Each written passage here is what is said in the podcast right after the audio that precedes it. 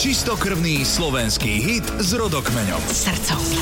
Dnes príbeh piesne Prvá, ktorá vyšla v roku 2003 na štvrtom štúdiovom albume košickej skupiny No Name, hovorí spevák, skladateľ a textár Igor Timko.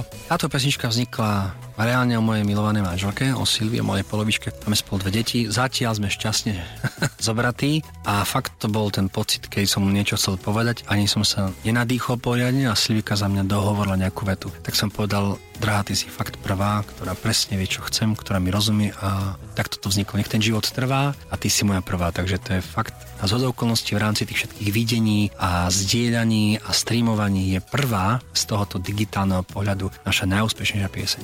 Koľko ste už spolu? Tak ona to ráta ešte ďalšie roky pred svadbou, ja to rátam od svadby, ale v princípe je to okolo 16-17 rokov. Za ten čas sa mnohé v živote zmenilo, aj v profesionálnom, aj v tom osobnom. Pribudli dve deti, aj v profesii sa tvoja manželka dosť výrazne posunula, pokiaľ viem. Tak hovorí sa, že každý úspešný muž je úspešný podľa toho, keď má doma vo svojej ženskej polovičke zásadnú platformu pokoja, že môžeš z toho bez problémového prístavu vyplávať. A ja si myslím, že aj úspech žien je daný tým, že má doma zázemie. Ja sa aj Silvika snažím vytvárať to zázemie tak isté ako ona, takže my sme skutočne dvojkariérne manželstvo. Obom sa nám veľmi darí, obaja učíme, pedagogicky pôsobíme, obaja pôsobíme manažersky, takže myslím si, že to, že spolu komunikujeme veľa, spolu komunikujeme a preberáme tie veci z rôznych pohľadov. Silvika je trošku striktná, preciznejšia, veci tabulky analýzy. Ja mám zase krídla, ktoré nám dovolujú hodnotiť veci z inej perspektívy. Áno, myslím si, že práve preto sa nám obom darí, že navzájom sa dokážeme tolerovať a podporiť.